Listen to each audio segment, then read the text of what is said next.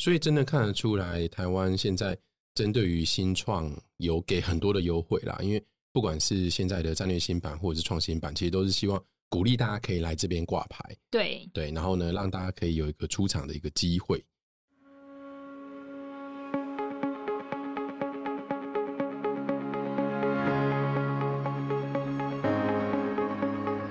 这也是新创诊疗室为新创企业进行财务把脉，找到痛点，对症下药。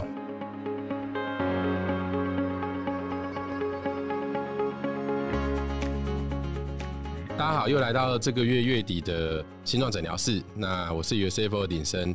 还是再跟各位提醒一下啦，就是我们现在的节目呢，会有在10号的时候会有一个诊疗的一个功能。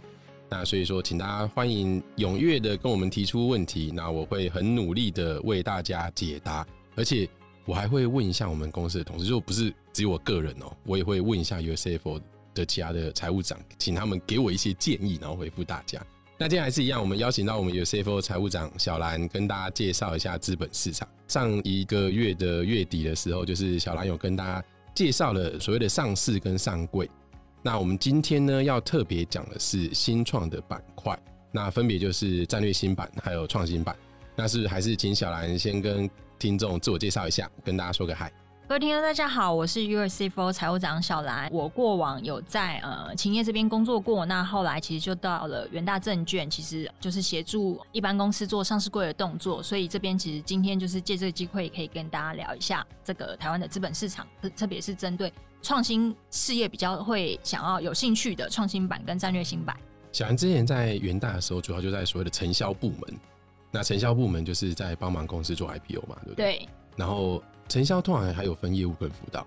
对，因为辅导会比较是针对上市柜一些需要完成的一些审查面，会比较是包含很多 paper 作业，然后帮助公司检视符不符合上市柜标准。那在业务其实会比较偏向的是找客户，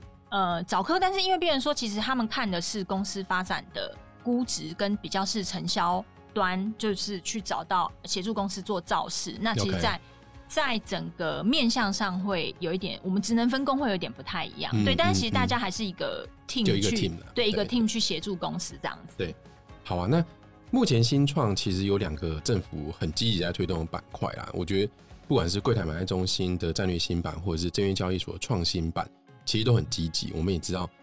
就是比如说交易所很努力的去找一些新创公司，然后看有没有机会可以登录创新版。那柜买针对战略新版的部分也有很多的一些介绍，然后也去努力去揽客，希望大家可以在这边去做一个 IPO 的动作。那可不可以请小兰先针对交易所的创新版来给大家做一个介绍？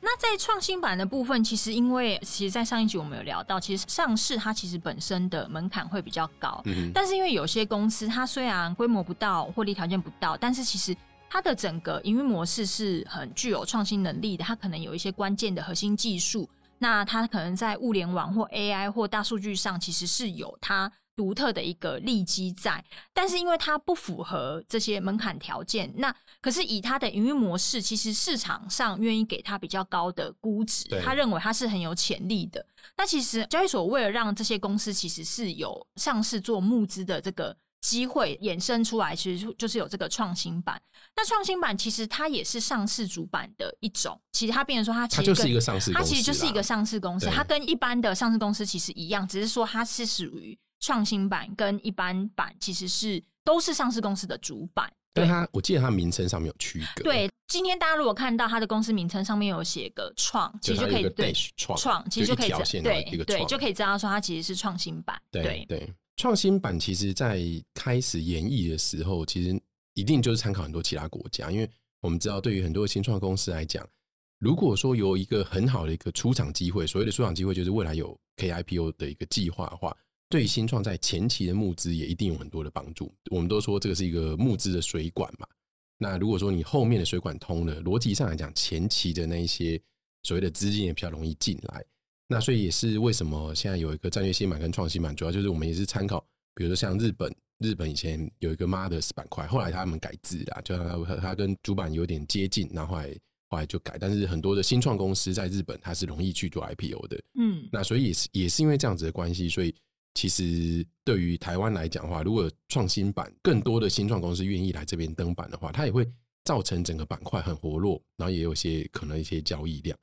那但是针对于创新板公司，刚刚小赖有特别提到，它有可能很多在看的不一定是所谓的获利，而是所谓的估值。那这边有没有哪一些客观的条件一定要达成？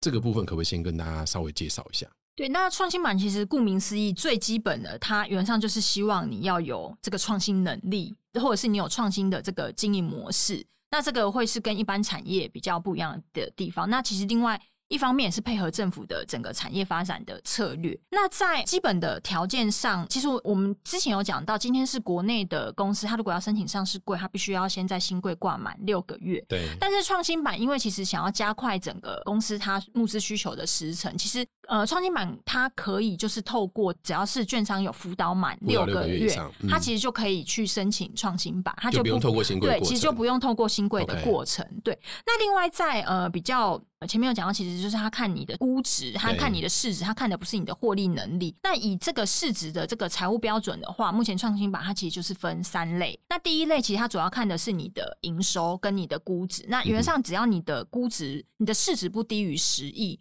那你在送件的时候，最近4季的累积营收有达到1亿。那包含你在上柜后。你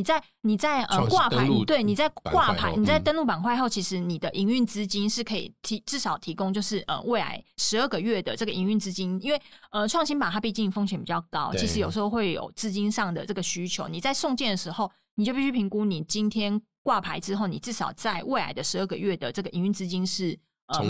充足的。那这是属于第一类的部分。那第二类的会主要就是生技公司。那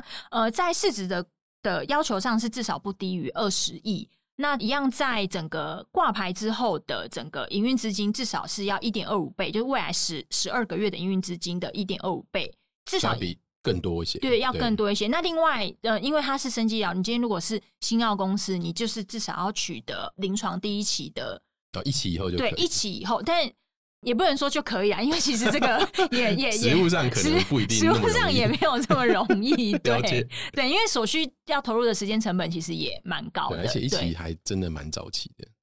对，但是其实公司一般要走到1期，其实也需要花不少心力、时间跟成本。对，那另外第三类的话，其实他不看营收，然后其实也没有就是要拿到临床试验的问题，他其实纯粹就是看市值。所以它市值变成说它会拉高到40亿、嗯、对。那这边在营运资金上一样，就是挂牌后的 1.25 倍的这个未来12个月的营运资金的这个要求这样子。Okay, 对，第三类好像是比较多新能源相关的公司有可能去申请，对不对？这边其实它的市值要求很高，对，其实变成说对，其实40亿很高，就要看公司的规模跟今天公司可以拿到的估值。那其实公司的估值高低，有时候其实除了公司自己本身的发展以外，其实会看产业，因为有些产业它比较具有未来发展性，那其实一般会愿意给予比较高的估值倍数。 对，这个会不太一样。对，那我们刚一直在讲那个估值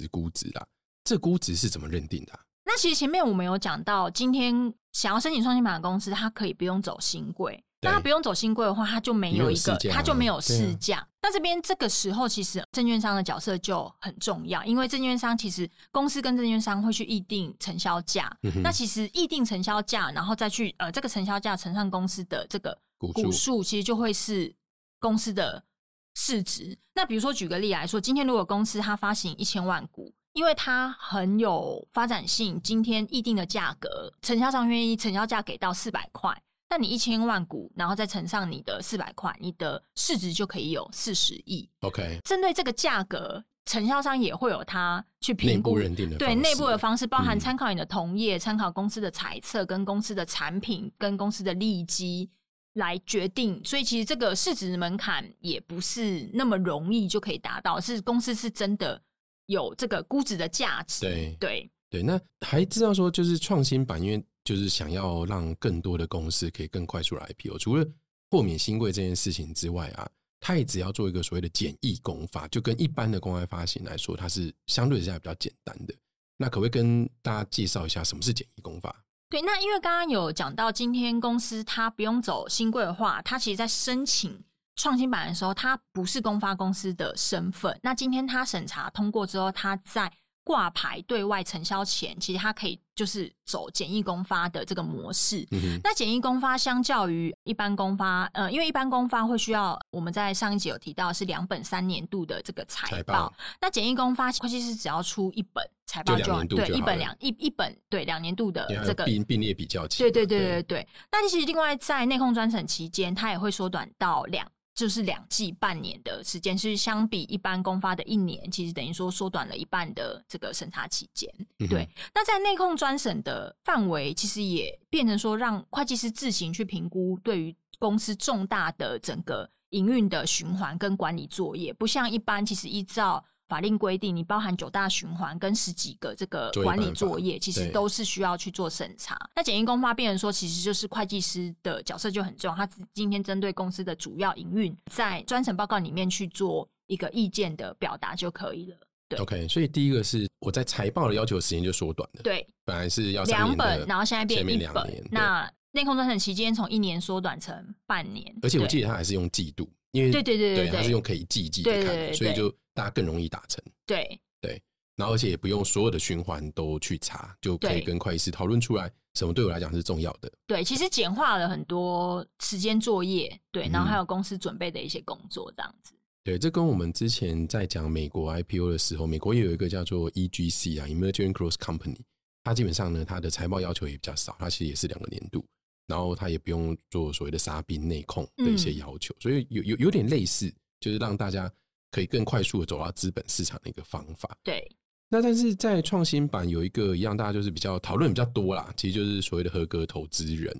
他并不是说所有的人，比如说像我张鼎生，我要去投创新版，我就可以马上去做投资，而是他必须要经过一个合格投资人的一个认证。是，那这个是什么意思？可不可以跟大家介绍一下？会申请创新版的公司，它都是在发展阶段，它投资风险相对比较高，所以其实主管机关为了保护，包含是申请公司跟保护投资人，其实它就会针对投资人的这个条件去做一个限制。那这个在限制上，一般其实就法人来说，你就是必须是专业的投资机构，或者是你必须是创投，或者是你必须要有1年以上投资经验的这个公司，你才可以去做投资创新版的部分。针对自然人的话，其实变成说他也会希望你至少要2年以上的交易经验，因为他认为说今天你已经在市场上交易过2年，你应该会比较懂这个市场的运作，然后去评估公司的风险。对，因为很多散户可能听一听觉得啊，这个股票不错，我就来买一下。对，他认为说你已经有2年的经验，甚至你可能有从中学到一些教训，你应该会更有一些辨别能力。对，那其实是除了交易的经验以外，是针对财力的部分，你至少就要提出说你200万的这个财力证明，或者是你的2年的平均所得要达到100万这样。它其实会平均交易金额还是所得？对，因为他就会认为你至少要有一定的财力，然后跟你的交易经验，你这边才去针对比较具风险的这些公司有一个判断的能力这样子。对，这规定最近有改，对不对？因为对，这个是已经放宽过，因为其实这个包含在交易面向跟整个投资人的限制上，其实交易所一直在做放宽的动作，因为他希望可以活络这个板块，所以其实在之前其实这个门槛比较高，要到5001000万的资产500万资产，对。然后其实虽然台湾有钱人很多啊，可是这样可能也是会限制了不少就是可以投资的整个对象，所以其实他们希望活络这个市场，其实有逐步放宽这个限制，让更多投资人合格投资人可以进场来买卖这个创新版的股票这样子。理解，对啊，因为大家希望看到的当然还是就是没有限制啊，不过就像小兰说的，毕竟它是一个风险比较高的一个投资，那主管机关希望能够多保护这些投资人，然后所以也做了一些资格条件的一些限制。不过我们也看到主管机关很努力啊，因为就像小兰说的，就在我们录的这1-2天，其实他才刚公布一个新闻稿，然后而且修改相关的一些交易的一些规定这样子。那创新版，因为我们可以理解它虽然是一个上市公司，但是呢它毕竟后面还是有那个 dash 创那个字吧，对，所以它其实还是有一些转版的一些规定啊。那这个可不可以跟大家介绍一下？当然创新版转版规定是什么？其实依照现在的规定，创新版它只要挂满1年之后，那它只要符合这前一集有提到上市的一些门槛限制，它只要挂满1年，然后它符合这个条件限制，它就可以去申请转上市一般版。那转上市一般版其实原上采书面审查，那其实它就不用再经过就像之前讲，其实上市柜它最后还是要召开审议会去做一个通过的动作。那其实今天如果你是因为等于说其实你在创新版的时候已经有通过这个审议会了，你只要满足上市的条件的书审，其实不需要再走到审议会的这个阶段，所以就免审议会这样子。对对对对，其实不需要差很多欸。对，因为其实审议会等于说公司的大部分会是总经理会需要做报告，然后跟一些答询的动作。会计师也会去啊，我也去做过。对对对对，会计师也要去备询一下这样子。对，那其实这个就会跟柜转式一样，其实都会免除这个审议会要召开的这个过程。对 ，OK， 那它可以转到柜买吗？哦，不行，因为只可以柜转，就是你只可以上转，你不可以下转，因为就像刚刚有讲到，其实它真的就是已经是一般的主板了， okay. 所以它其实就已经是上市公司，你没有办法由上市公司的身份去转成上柜公司。应该说你要转，你可能就要重新做申请啊，变成你就是从柜买那边重新去申请，然后重新跑审议这些。还是连这个机会都没有？其实应该是没有，因为你今天是上市公司，除非你下市，就是、除非是因为今天你可以从上柜公司去申请转板到上市公司，因为其实以整个门槛来说，上市的标准是比较高的，原则上公司不会想要有一个比较成绩比较高的公司去转成一个就是比较下一层的公司，所以不会有市转柜的这个状况，你只有可能就是。因为就像我们之前有介绍，其实你是公发，然后到新柜，然后到申请上市柜，你一定就是变成说你要下市之后，你再重新去走公发新柜，然后去走上柜。所以一般其实创新版是不能去变成你的转版，其实就是转一般版。对，原则上是这样子。谢谢小兰的介绍，就是我之前不知道有这样子，我一直以为他只要重新申请就好。没有没有，因为你一般会这样走，你。就不会选择那条路，对，你不会选择那条路了解了解，也合理啊。对，那我们现在创新版有多少的公司啊？就是有多少公司数量？那市场规模大概怎么样？因为其实创新版推动的也是有点辛苦啦。那其实去年这样交易所也很努力，因为其实包含放宽很多条件，就是希望可以活络这个市场。因为但是因为早期大家可能对于规定跟挂牌之后的整个交易状况，大家在观望，对，大家在观望，对对对对。所以其实但因为去年其实成功有一间境外挂牌创新版以后，其实今年到目前已经有5间的创新版挂牌公司，所以目前总共有6间，其实是大家就是可以看到他们的公司名称其实就会有 Dash 创。Okay. 对，目前总共有6间。那其实一到这一周的收盘价，其实这6间公司的市值其实就大概有达到500多亿，蛮多的耶，6间500多亿。对，因为其实里面不乏一些像是像虎航能源，对，虎航或者是一些给予比较高估值的，有些是他们本身股本规模就蛮大的，那有些是因为市场上给予它比较高的估值，所以其实本来创新版目的就是看的是你的市值，对，所以其实这些公司它本身市值。整个我们来看规模其实是算不小这样子，其实比刚刚讲的就是1到3类那个规模还要大蛮多，因为我们说第一类其实我只要10亿嘛，因为那也是最低，那也是最低门槛，那也是最低门槛，对对。因为我们大家在看那个新创的 GoGoLook 能够登到创新版，大家都很开心，对对，而且一开始之后其实也创造还不错的一个估值出来。对，因为其实看的是公司的发展。那因为以 GoGoLook 他们其实就是走整个大数据，跟他们整个营运模式其实是蛮具有创新的这个 idea， 所以其实我觉得市场上愿意给他们的整个市值跟估值，其实相对我觉得也会比较高。嗯哼，没错没错。好啊，那我们讲完交易所的创新版之后，我们来讨论一下柜买的战略新版好了。那战略新版是什么？现在有没有哪一些条件的限制？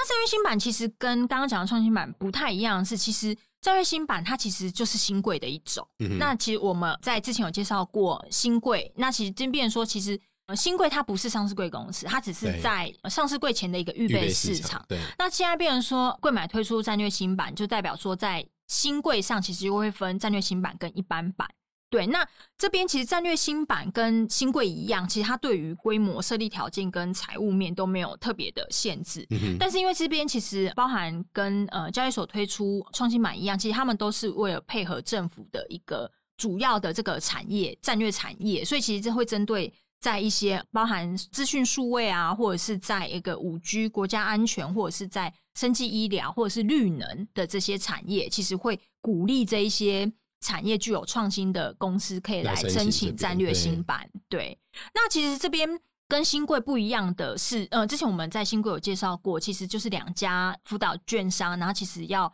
在登录新柜前其实要去认至少股本的 3%， 然后就是至少500张。对，那其实在战略性买门槛比较低，其实他只要认购 2%， 然后不低于200张就可以了。Okay. 对，这是就是比较主要会是不一样的地方。OK， 那战略新版它有哪些申请的流程呢？其实我们之前刚好介绍过简易公发这件事。那战略新版其实在不一样的地方是因为我们在上一集有介绍到，其实国内公司它必须他在新柜前必须要先申请公发，那他就要具有公发公司身份，然后再完成对完成读懂的那些设置之后，对他才有办法去申请新柜。那因为战略新版其实它也是为了想要简化这个相关的流程跟时程，就变成说其实你战略新版你可以在申请战略新版的时候并送简易公发，意思就是你申请战略新版的时候你不需要是公开发行公司的身份，你可以做并送。那今天在并送的时候你又可以再免除不用到一般公发的这个要求，因为我们刚刚介绍，你包含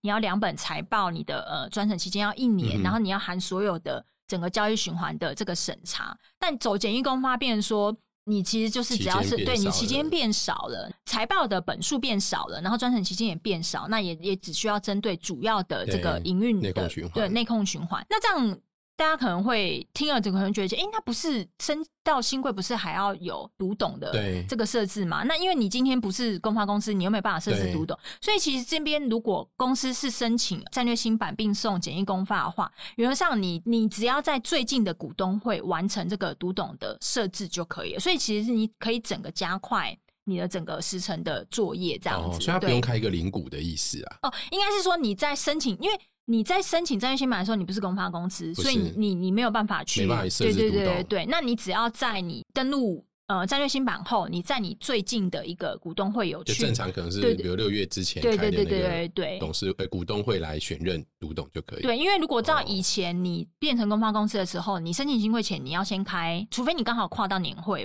不然常会，不然其实你就是要去申第4股东会，对，你是要先开股龄会才有办法去申请新柜。其实这个在程序上其实会简化蛮多的。了解了解。那战略新版它现在它大概有多少公司啊？然后它大概市场规模是怎么样？因为战略新版其实在推出了这几年，那其实在去年的时候已经有12间战略新版的公司挂牌，但是其实有讲到，其实战略新版它是一个预备市场。那今天公司如果想要在申请上市柜前，其实你要先从战略新版转成新柜一般版，至少2个月的时间。对，所以他必须还是有在新柜去做转版的动作，才去申请上市柜。所以以去年12间战略新版挂牌，其实已经有11间已经陆续转为新柜一般版，或者是他已经就是直接去申请变上市跟上柜了。那以今年的话，其实有7间战略新版挂牌，那其实有1间其实已经是转为一般的新柜版。所以其实去年12间，然后已经11间做转版，所以只剩1间。那今年7间，有1间做转版，其实剩6间，所以其实到目前为止还留在战略新版的，其实目前就是7间公司这样子。那其实市值大概以7间公司来说，大概接近100亿。OK， 对，所以它规模的确稍微小一些，因为因为其实柜买的目标市场就比较是中小型的，跟上市稍微有点不太一样。对对对对，那所以战略新版其实在过去这1-2年，等于有点类似被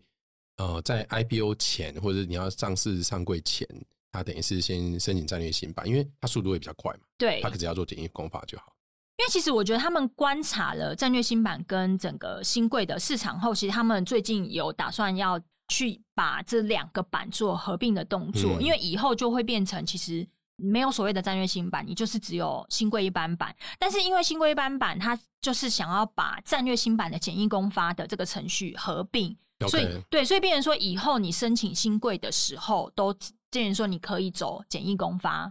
那其实你在整个程序上就可以简化很多。那只是说这个部分他们目前还在研，因为还有相关的法令程序要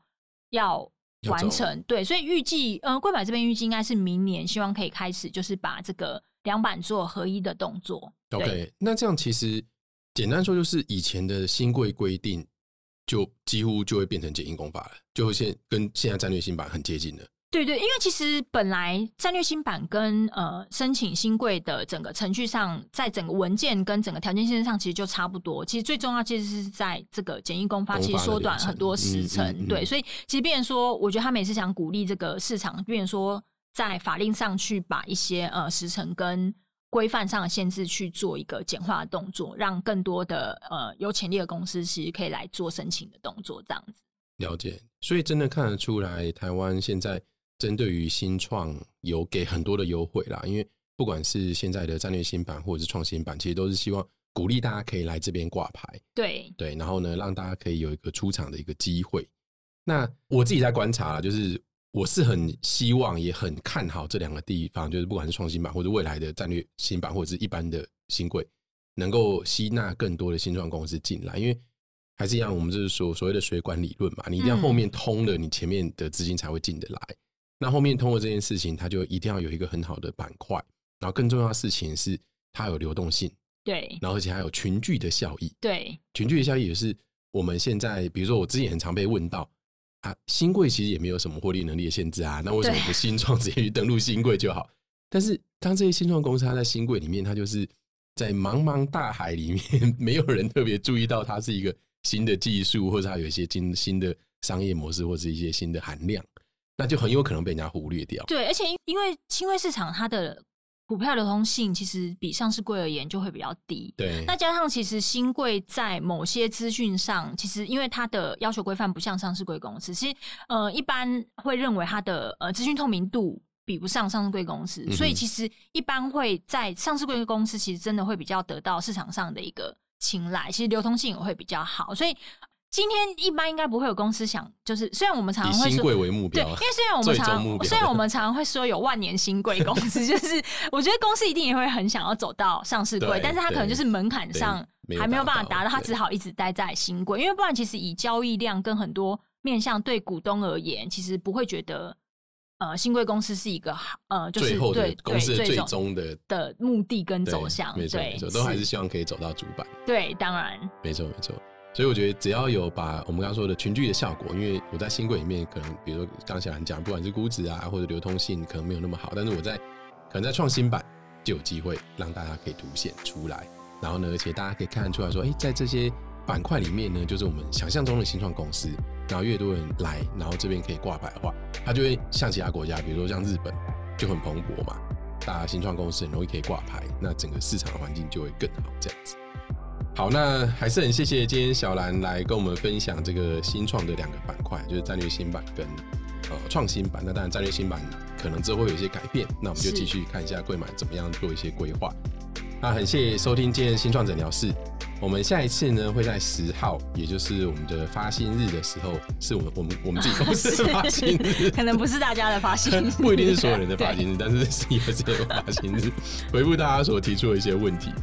那节目最后，如果觉得今天有更进一步了解财务的观念应用，可以按下订阅或者是追踪，给我们5星评价的鼓励。那我们接下来是10号再见，谢谢小兰，谢谢，拜拜。